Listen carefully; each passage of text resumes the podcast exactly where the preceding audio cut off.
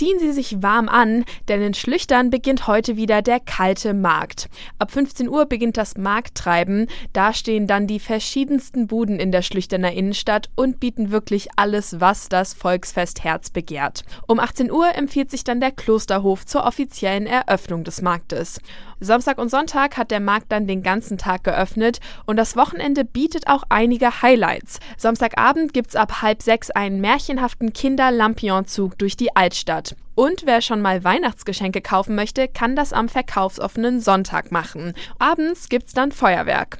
Aber warm anziehen, laut Wetterbericht macht der kalte Markt seinem Namen wohl alle Ehre. Katinka Mumme, Schlüchtern. Nach ein paar Jahren Corona-Pause ist es endlich soweit. Die Herbstmesse in Alsfeld findet ab heute wieder statt. Mit über 250 Ausstellern.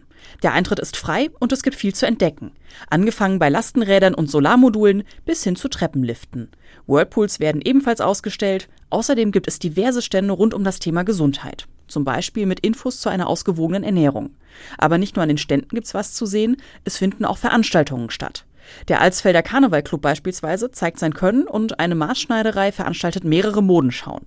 Und wer dann mal eine Pause braucht, kein Problem. Es gibt reichlich Essen und Trinken. Und in einer Messerhalle stehen spezielle Yoga-Liegen, auf denen man sicherlich ein kurzes Nickerchen machen kann. Sina Phillips, Alsfeld.